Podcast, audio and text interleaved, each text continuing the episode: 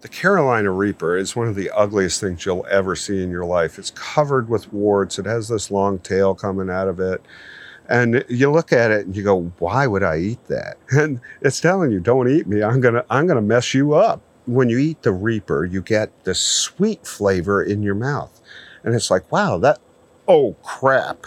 Immediately it's like there's a charcoal briquette in your mouth. But if you keep on chewing, that lava that's inside your mouth just starts burning its way down your throat. And it burns its way all the way to your stomach. So literally, your body gets lit up. People say they can feel it in their arms and legs. And that's because there's so much capsaicin in it that it's literally getting into the bloodstream through every part of your body.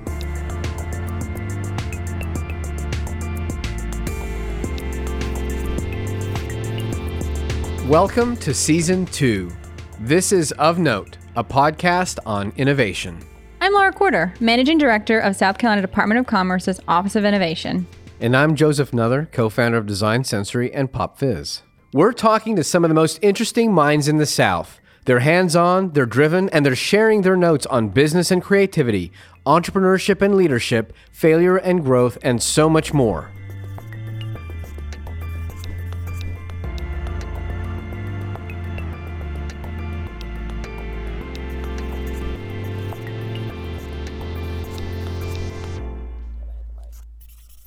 For many people, these are trying times.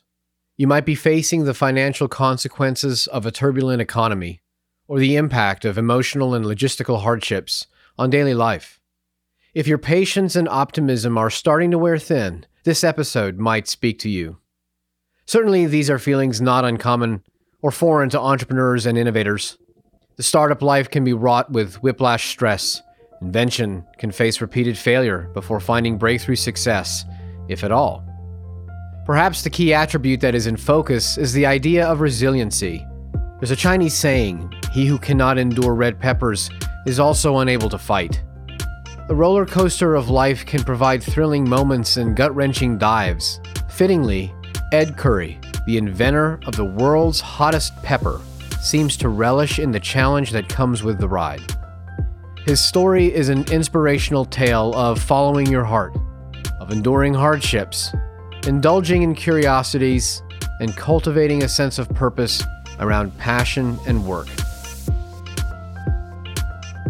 My name is Smokin' Ed Curry. I'm the president, owner, mad scientist, and chef at the Pucker Butt Pepper Company. Well, I'm known for making the hottest pepper in the world, the Smokin' Ed's Carolina Reaper coming in at 1.641 million Scoville heat units on average. Scoville heat unit is the scientific unit they use to measure what we perceive as heat in a pepper. A man named Wilbur Scoville uh, came up with a, a very subjective method uh, as to how many ounces of water it took to dilute a pepper before you could not taste any heat in the 70s, as science was getting better, the AOAC. That's the Association of Official Analytical Collaboration, a leader in food safety and public health. Came up with a method using a, a machine called a high performance liquid chromatograph uh, to measure the actual level of capsaicinoids. And that's how we measure Scoville heat units now. The chemical compound that our brain perceives as heat is called capsaicin. There are lots of capsaicinoids. That's the family of capsaicins that's prevalent in peppers. Scoville heat units and capsaicin. You're going to hear Ed mention these two things a lot when talking about his peppers.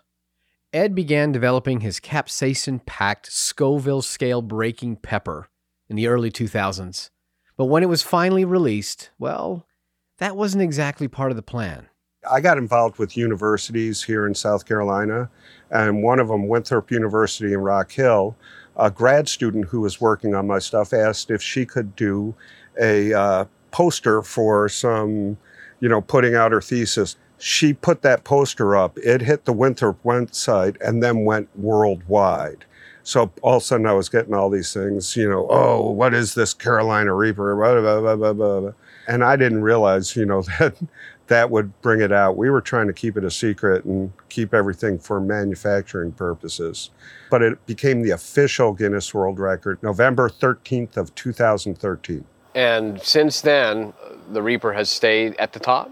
One thing we found out, my attorney called me one day and said, Your pepper isn't the record anymore. I said, What are you talking about? Uh, so I called up Guinness and they said, Oh, you have to recertify every three years. We had all the data. We do our data every year anyway, so I just sent in the certification and we actually recertified at a higher level. The high average on the first time was 2.2 million. The second time was 2.5 million, and we just got data in saying the Reapers broke 3 million Scoville heat units. For those of you who enjoy spicy food but don't necessarily know uh, what causes or what ingredients actually create that sensation of heat, I think Ed's pretty much covered it. What's interesting is as he as he had his breakthrough with the Carolina Reaper, he really needed something or someone, an institution to validate that, and for that he turned to Winthrop University, right? Yeah, and specifically uh, a chemistry professor, Cliff Calloway, and his, his pack of students.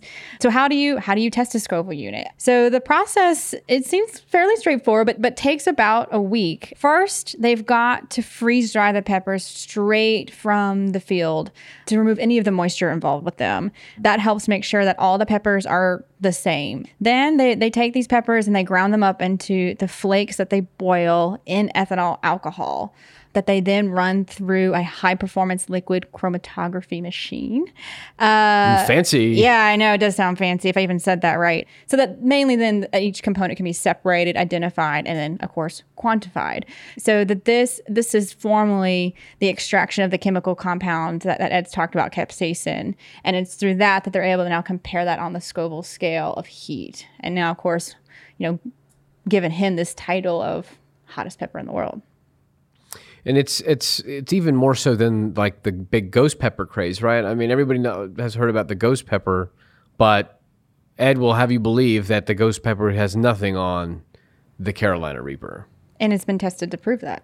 Anytime that you have the hottest chili pepper in the world, there's going to be a lot of folks that will that seek it out. That was Vic Clinco, a chili head and owner of the largest hot sauce collection in the world, talking more about Ed and the Carolina Reaper right? Because they want to then in turn have the hottest hot sauce maybe in the world or whatever it is. Um, so you, again, you become uh, you become sought after, right? A lot of folks come to you, even if you look at as hot sauce as a whole, right? So start off with Tabasco, right? Tabasco didn't invent hot sauce, but they made, right, um, American made, right? And, and the production value and the things that they did to it, it just became extremely popular.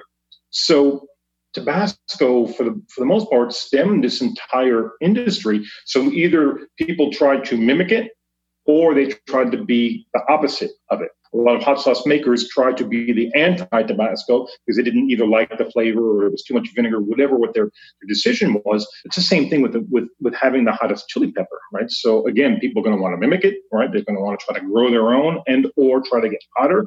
So it just becomes iconic right? I mean, it's just it's a really cool dynamic around you know having that that that honor of having the hottest chili pepper in the world. As Vic said, the Carolina Reaper is now an icon, but that goes beyond just the world of hot sauce. Do a quick search for the Carolina Reaper, and you'll see countless challenge videos with people from all across the world looking to conquer the chili, only to be left in tears. Or you'll find a number of products, from hot sauces and powders to chips and jerky, for those with an insatiable spice tolerance. But while the pepper may have dropped on the world overnight, the actual road to the Carolina Reaper was much longer and tied to Ed's personal journey. How did you get into making a pepper? Well, I was a pretty bad kid. Uh, smart as whip, but very bad. I was that kid that didn't have to study, you know, but I also liked to party a lot. My parents dropped me off at college early and they told me I was going to die of heart disease or cancer uh, and I better do something about it if I wanted to keep up my lifestyle. And I didn't want to stop partying. Uh, so I started studying a thing called the library, where facts are. And uh, I, I looked at the indigenous populations around the uh, equator uh, because they didn't have any uh, high indices of cancer or heart disease. Actually, unless they were westernized, they had no indices of cancer or heart disease, unmeasurable. And they had five things in common, and the one that I could standardize in Michigan uh, was capsaicin. So that's how I got started studying capsaicin, 1981. And how old were you when you got into? 17 when I started, 18 when I actually really started looking into it. But you know, in 1981, uh, there was very, very few restaurants where you could find anything with heat in them. Okay, but there was a place. Some of the Vietnamese got relocated after the war, and a general happened to get relocated into Orchard Lakes, which was right next to where I grew up. His restaurant was called the West East. Uh, I went to this restaurant. I told them I wanted the hottest thing they had because, you know, really the only thing hot you could find at the time was Tabasco or Frank's or, you know, red pepper and they told me I didn't want hot, and I said, yes, I want hot. Uh, so they made me up a dish that uh, it was really, really hot. And I started sweating and I was snotting. I was I couldn't stop, but I couldn't stop eating either. And uh, literally, I was like, that was the best thing I ever had in my life. I did not know at the time, but what it was doing was giving me an endorphin rush. Uh, see, capsaicin fills the dopamine receptors in your brain the same as a narcotic does and releases huge amounts of do- dopamine and endorphin into your body, just like uh, when you get a runner's high or something like that. You're in so much pain that the body has to take care of that. I was getting high, and that's why I liked it so much. And essentially, because I was partying and wanted to keep on partying, I got addicted to spicy foods. How did you end up here in South Carolina? My parents had moved down here uh, my dad told me when he was 55, I'm retiring, you better have your together, okay, or uh, you're going to be out of luck. And when I went to wish him happy birthday, he was gone. Okay, I was a few days late, but he was gone. And I found out they moved down here, and I had been down here before. So I, I moved down once, but I didn't, you know, it was hot. it's hot down here. And I wasn't interested in being hot and uh, being a big fat sloppy drunk. Okay, honestly. Uh, so I moved back to Michigan. I got married again, and my addiction just went in a downward circle. And I got to the point where I literally just wanted to die. I wanted to die. Okay, I just, you know, there was no purpose in living. I'd gotten divorced again. All I had in my life was drugs and alcohol and my work. And I decided that it was time to go. So I opened up all my doors. Uh, there was a blizzard going on, opened up all the windows, and just started partying and waited to see what would happen. What happened was an angel showed up, and that angel told me to go to Brighton Hospital. I spent two and a half years at that hospital, making, you know, learning a new way to live and learning a new life and getting humbled. I went from having a really good living to no living at all. Uh, being the boss to working for 18 year olds at a video store, you know, it grounded me and I had to get back to myself and, and get to my real roots instead of being who I thought I was. I realized my purpose again, and my purpose was really the peppers.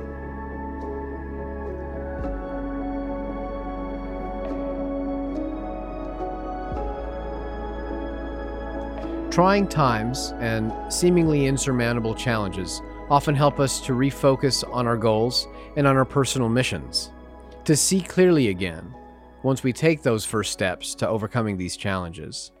Ed's resiliency played no small part in helping him refocus, and to stay focused, he decided to move back to his family, which gave way to some immediate changes in his life.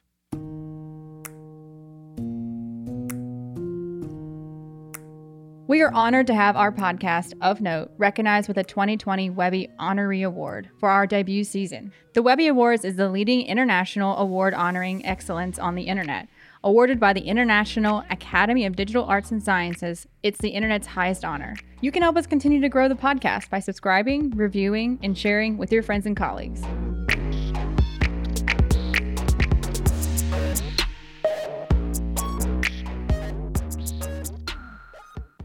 I was up there for two and a half years. Uh, I found out that I wasn't in trouble with the law anymore. I wasn't in trouble with anybody. All my debts were paid. Uh, and I called my parents and humbled myself and I said, Could I come down to your house? I don't want to be here anymore. And they, they gave me a bunch of rules, you know. And as a 37 year old man, I moved back into my parents' home. Uh, I immediately started growing peppers down here. I was growing peppers in Michigan at the time, but immediately the climate here is so much better. And I attend 12 step recovery programs. And I kept on seeing this girl, you know, and uh, this girl, every time I saw her, my stomach hurt, my chest hurt, you know, I got all nervous. And I wasn't correlating it with seeing her. I actually went to the doctor, and uh, my doctor, she said, You bonehead, you're in love, you know? So uh, I went and asked this girl for her number, and she said, Not a chance. and then I heard her talking to her girlfriend. You know, we used to get a lot of fresh salsa when we have our dinners, and no one ever makes salsa again. And I was like, dang, I know how to make salsa. You know, I got some uh, tomatoes out of the garden, some peppers out of the garden, mangoes and onion and stuff from the peach stand, and I put together some peach mango salsa. And uh, at the dinner that night, she asked, you know, who made the salsa? I did. We talked. Nine months later, we were married. Now, in that nine months, she moved me into her home. She had a pretty big yard. I, I put 1,100 pepper plants in her backyard, peppers and tomatoes, in her backyard within two weeks of moving in. She's like, What the heck are you doing to my yard? And I said, No, you know, I, I do hot peppers. I breed hot peppers and uh, I make salsa and hot sauce, give it away to people, you know. I'm looking to breed the hottest pepper in the world. My wife told me to start a business, okay? And I said, no one's going to buy this stuff. It's just too hot, you know? She said, uh, yeah, I bet you. And we, she actually sold a bunch of it the very first time we sold it. But his wife was right. These days, that extreme of it's just too hot is how Ed made his name. 2012, the hot sauce industry as a whole was the eighth fastest growing industry in the United States.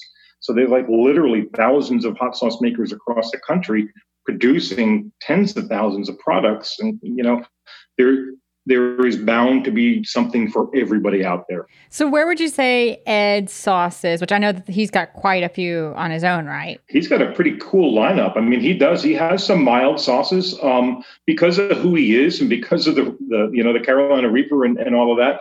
He does kind of tend to to to lean a little bit toward the the extremes, but he does. He's got a lot of really cool sauces out there. So would you say his sauces, due to you know the the the Reaper, that his sauces are probably not only at the extremes but are the extreme? I think that with with being able to take flavor and heat together, yeah, I think he's at the top end of that spectrum. So a lot of folks go to him for those sauces that are that are that are going to test their their heat tolerances. Uh, so by the time I got legal, I had asked people who were very successful all over the state, what do I need to do? How do I do this? Where do I go? Uh, and then it was just lessons learned from that point on. I've made every mistake there is to make for a business. But trust in others wasn't one of those mistakes. You know, trusting some people uh, with the Carolina Reaper is what's made it uh, worldwide. My attorneys will tell you that that's a big mistake. Uh, but everybody knows me because that mistake happened. And that's because I trusted someone who, who I thought was trustworthy. Like when I first started and I really kind of started paying attention to hot sauce, um, it seemed like the in thing was like jalapeno, right? And then from jalapeno, it kind of it kind of uh, morphed into chipotle, and chipotle was a huge deal. And then from chipotle, it kind of went into habanero, and then all of a sudden, bang, the ghost pepper popped in, right? So um, and there was a couple other peppers that kind of popped in, and then bang, all of a sudden, this Reaper came in, and it was just like I don't know, it was like the industry exploded again. Um, and then there was so many folks just trying to. There was a scramble on, on who was going to put out the first one, and then bang! And all of a sudden, there was just so many Reaper sauces, and it's it, it's fun to kind of watch those trends and see how things kind of uh, work like that. So you would say that Ed's Reaper definitely disrupted the industry. Oh, sure, yeah, absolutely. I, I think it turned it on its side, and I think it's still um, it's still doing it. I, I, think there's still folks that are clamoring over it and still want to make. You know, there's. I'd be hard pressed to try to figure out how many Reaper sauces um, that I have in the collection, but there's there's quite a few. There's a lot. How did you make the Carolina Reaper? I was breeding these things out for medical research because my mother had cancer at the time. And I got a pepper. When I was in Detroit, there was a doctor from Pakistan who uh, flew back and forth all the time. Uh, and I watched his kids a lot while he was out of town. He brought me peppers from Pakistan. A woman I knew at the bank uh, brought me a pepper from the island of St. Vincent. So I grew the, I grew out nine different peppers and bred them with that one from La Soufrière. And the Carolina Reaper was born from that. It was HP22B was the official name that we used for scientific, you know, scientific purposes. Is there a craft to successful growing of pepper plants? To grow a pepper is really not difficult at all. okay. They are nightshades. They are self pollinating. So you can literally get one plant from the store, put it in a pot. I recommend five to 10 gallon pots on your porch. Water it when the leaves are drooping. Don't water it if the leaves are up, and you will get peppers. It's a very simple plant. Nightshades are weeds. But to crossbreed a pepper takes a lot of work. Uh, you have to pollinate, you have to try actually to pollinate one plant to the other. And really, for, for our purposes, we pick one plant to be a male, one plant to be a female. So you take the pollen out of one plant and you brush it into the flower of another, hoping that it's not already pollinated. Okay, but that, that's a very small chance. And you do that over and over and over and over again. I try to wait until there's fruit on a, a, plant before I do it so that we have the fruit that's supposed to be produced and we see what the cross looks like. You don't look for a pod variation, you look for a, a whole new pod coming off of it. And then you have to save the seeds out of that pod, plant them, and see if it reproduces what you're looking for. If it does reproduce what you're looking for, that's the first generation. You have to do that over and over and over again for eight to 10 generations before a geneticist and botanist will declare it a stable crossbreed. A stable crossbreed just means that it's genetically stable. It takes, depending on which uh, group's rules you follow, it takes anywhere between 10 and 15 more years for it to become a cultivar. And then it takes another 25 years for it to become an heirloom. So right now, the Carolina Reaper is between the crossbreed stage and approaching the cultivar stage. For the benefit of time, you've got multiple quote unquote experiments of crossbreeding going at any given time. Oh, yeah. Yeah. Uh, we've slowed down to doing 20 to 30 a year uh, of specific crossbreeds for specific purposes. One of the things I find most rewarding about meeting all these people and learning about their stories is learning about the origin or the spark, the inspiration that that got them started on their journey. Um, most of the time, that's from you know, as we've mentioned before, uh, them detecting a gap in in the market or a problem, something that's been around that no one's addressed. But in this case, in Ed's case, uh, it was very personal. yeah, him. yeah. His mom has, has, unfortunately passed away from lung cancer, but that's really sparked him to now grow pepper specifically for medical research. Um, even as early back in 2019, Marshall University shout out to my parents' alma mater, Go Thundering Herd, um, presented a study at the American Society uh, for Investigative Pathology that capsaicin actually slowed the spread of, of lung cancer. Um, I mean, you can read online hundreds and hundreds of studies that relate to capsaicin and its role or hopeful role in, in cancer treatment. Uh, but Dr. Michael Freeman, He's a director of the cancer biology program at the Cedars-Sinai uh, Medical Center, um, and, and, he would he would directly say cancer cells can be induced to activate a suicide program, basically biomedically, by certain sorts of molecular processes. And, and capsaicin is known to bind to a protein on the membrane of certain cells. And in response to this binding, the tumor cells, yeah, they kill themselves. Yeah, it's really neat to see that he he he sort of took his pain and went right at it, right, and sort of devoted his his his life and and his innovation to to trying to see if he could figure out a way to fix it. You hold the, the title for the Carolina Reaper. How do you maintain that competitive advantage? I, I'm assuming there are other folks out there. We currently have the Guinness World Record for the Smokin' Ed's Carolina Reaper, but we've got a lot of peppers that are much hotter. If someone comes to break my record, uh, I will just break theirs. And that's why we don't release those hotter peppers.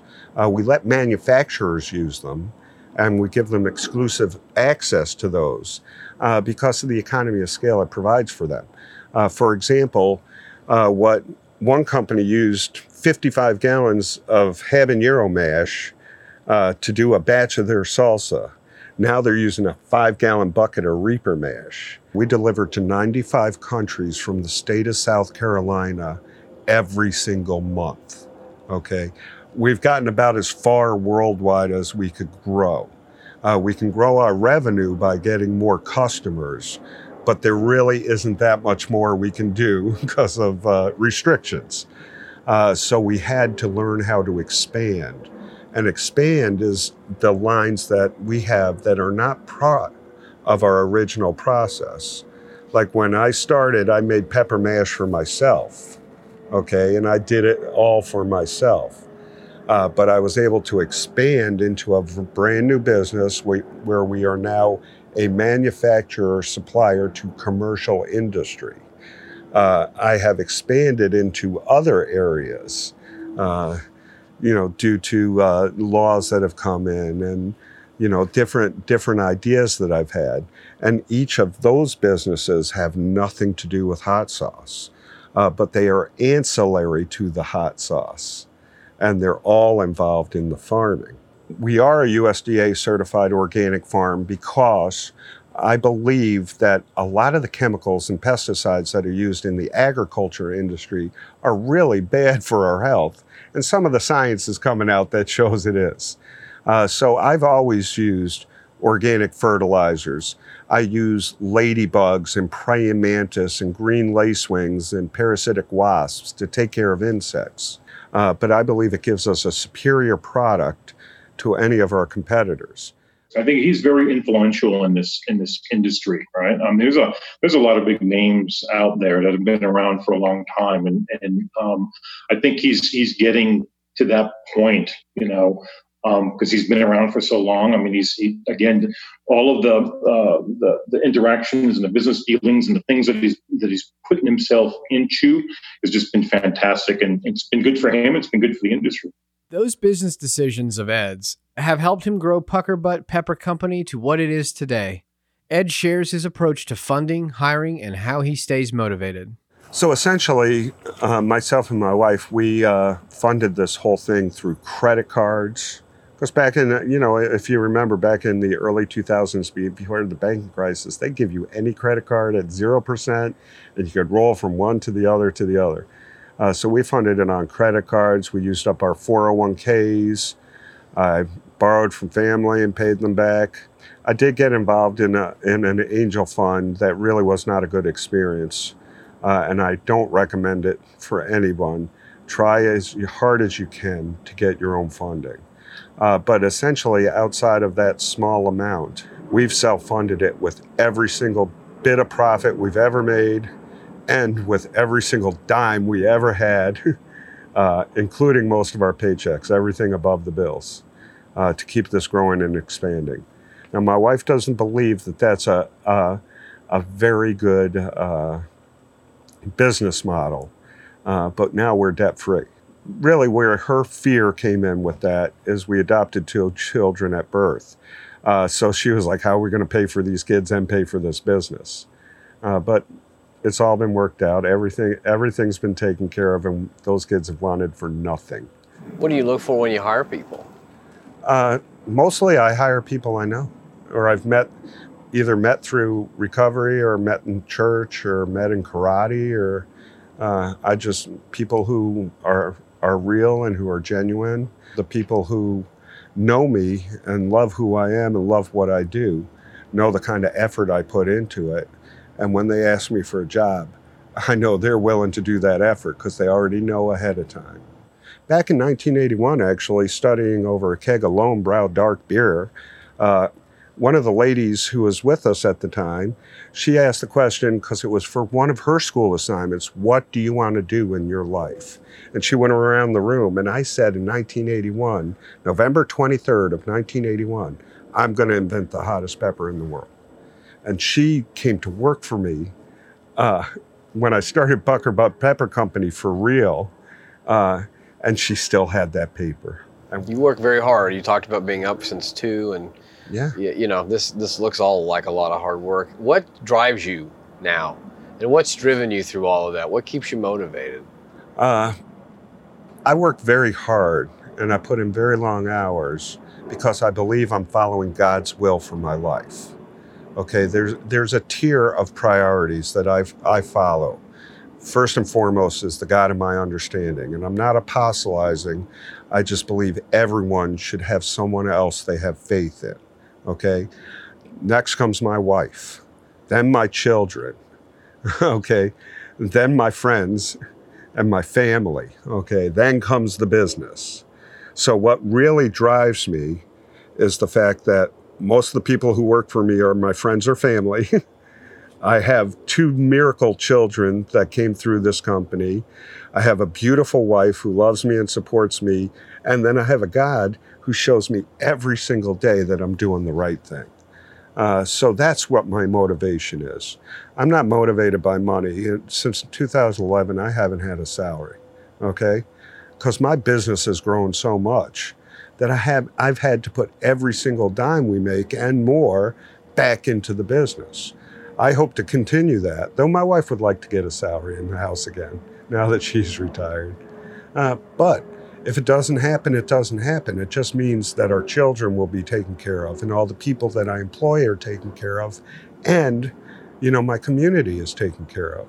And what advice would you give anybody who's struggling with trying to figure out how to turn an idea into something else or finding their purpose or scaling a business?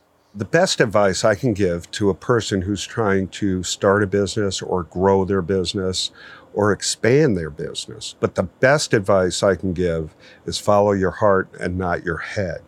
Okay? Uh, because when we think with our hearts, we're usually following the path that we're going you were supposed to be down. If we think with your he- with our heads, usually involves money, and we shouldn't be chasing money if we're going to be innovators. Uh, innovators don't need money. What they need is to uh, be able to go through their creative process and bring an idea to fruition. Uh, usually, when I have something that's with my head instead of my heart, I seek the counsel of eight people who are very, very important to me, and they give me input before I act on it. Because most of the time, it's not a good idea. Well, how do you define innovation? Innovation is taking uh, an idea, a thought, that turns into obsession, figuring out a way to take care of it and bringing it to fruition, and then bringing it out to the public. So you believe there's a lot of faith in that process. It's all faith. Uh, if you don't have faith, you, you've got fear, okay? And fear stops innovation right away. How am I going to do this? I don't have the money to do it. The things you hear all the time are all fear based. Just got to have faith that it's going to get done, and it always gets done. Might get not get done in the timing that you want it to get done in, but it always gets done.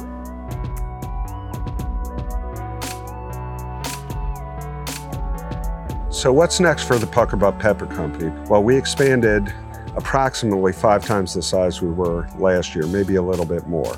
So, depending on the harvest, we're going to have somewhere between uh, six and a half million to 15 million in revenue this year. We're going to expand 10 times that size next year, and that is just with our hot sauce and mash business. Uh, but we're probably going to wind up opening some of those uh, expansions over the next year or two. I hope to employ another hundred or so people in the coming year uh, to, because we're going to need them to process these peppers. Uh, we're also going to need them to sell these peppers. We're also uh, probably going to release a new pepper this coming year. Uh, my team's against it right now, but uh, you know I make all the decisions at the end anyway. Uh, you have a I, name for it already? Uh, I think we're going to release Pepper X. I think we're going to unleash Pepper X upon the world. Uh, but their points are valid, and I want to make sure I'm not thinking with ego, uh, which I like to say edging God out. If I do do it anyway and it turns out to be a mistake, we got hotter. so. and if at this point you can't believe Ed's obsession with peppers, well, it's very real. You know, people ask me all the time whether I enjoy eating peppers. I eat peppers every day, all day long. My first pepper was at a little bit after seven this morning. My last pepper will be with some ice cream tonight because Friday night is ice cream night. We have a sauce called pucker duck sauce in the in the store. It's got a really mild chili in it. It's got orange, garlic, and ginger. And you would think, ooh, that tastes good on ice cream, but you pour that on some vanilla ice cream, you'll be hooked. My name is Ed Curry, and those were my notes on innovation. This has been Of Note, a podcast that gets up close and personal with innovative people so we can learn from their successes and failures. I'm Joseph Nuther. And I'm Laura Quarter. This is an original production by the South Carolina Office of Innovation and Design Sensory. Our producer and editor is Hunter Foster, with additional editing support from Mariah Reed. Our sound engineer is Mike Deering, with original music by Matthew Honkinen. Check out more interviews, our blog and resource area at scribblesc.com. You can follow us on Facebook, LinkedIn, and Instagram at scribblesc. If you enjoyed the show, please make sure to subscribe, rate, and review on Apple Podcasts, Spotify, or wherever you get your podcasts.